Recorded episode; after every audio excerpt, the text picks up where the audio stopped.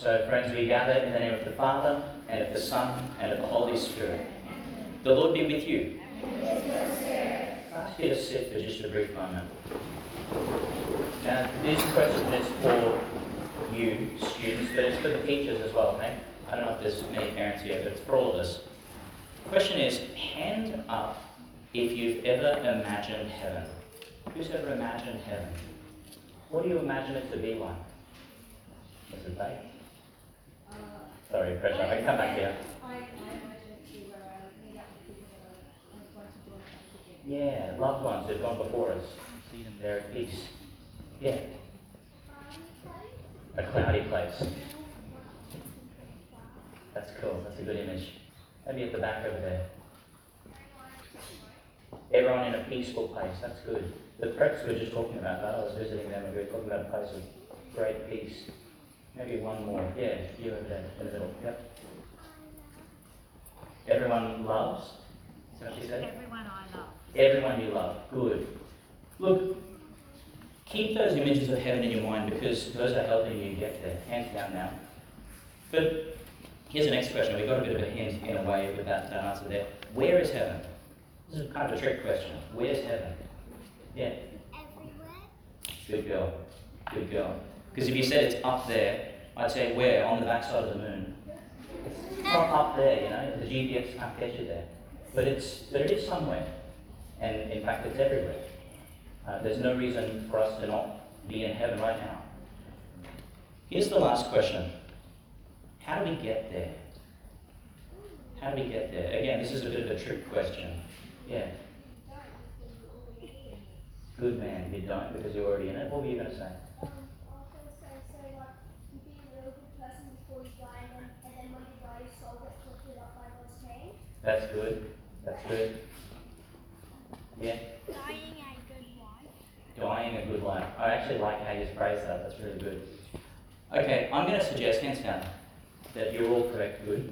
But I'm going to say that it's Jesus in His mercy lifting us up.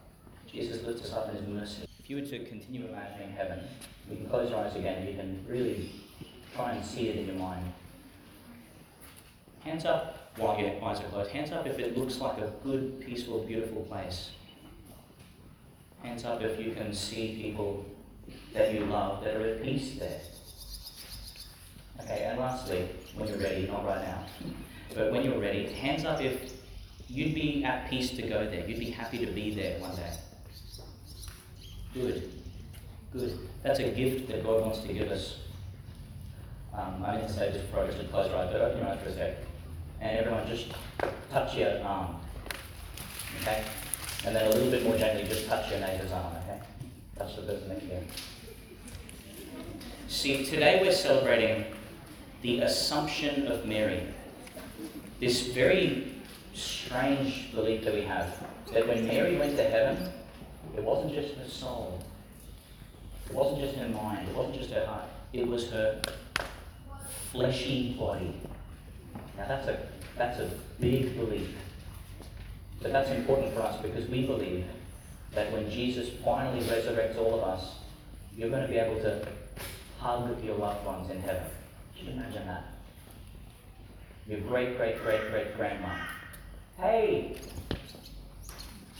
A real hug. Real body warmth in heaven. A real smell of a woolly jumper whatever. I don't know. But that's going to be the fullness of heaven, and we're all approaching that, okay? So if you want that, and I think we all do in our heart, let's stand and let's ask God in His mercy to draw us up. Lord have mercy, Lord have mercy, Christ have mercy, Christ have mercy, Lord have mercy.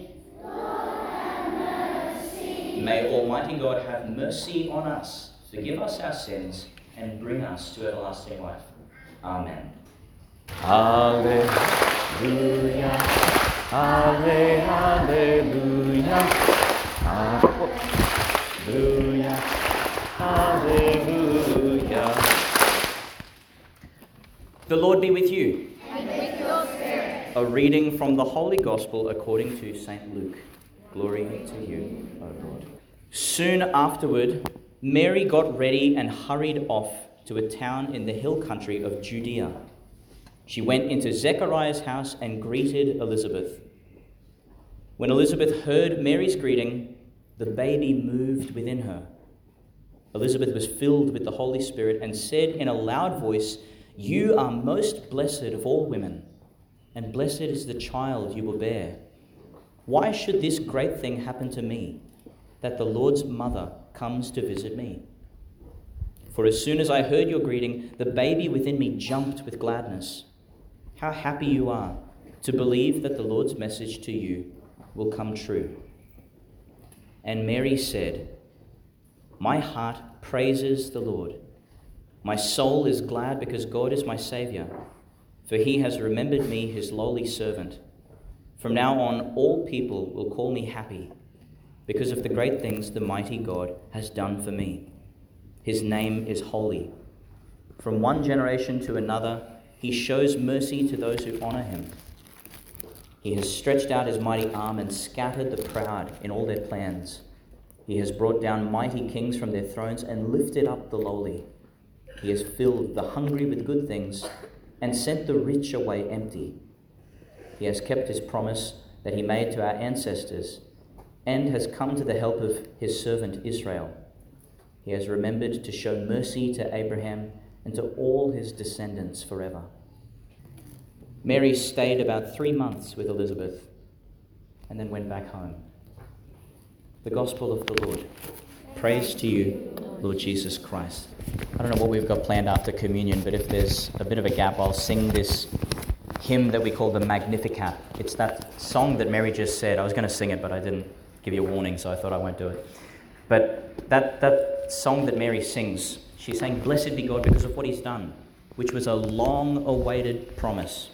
Long, long awaited promise. All the way back from when God made Adam and Eve. God was promising to be amongst them in this profound way.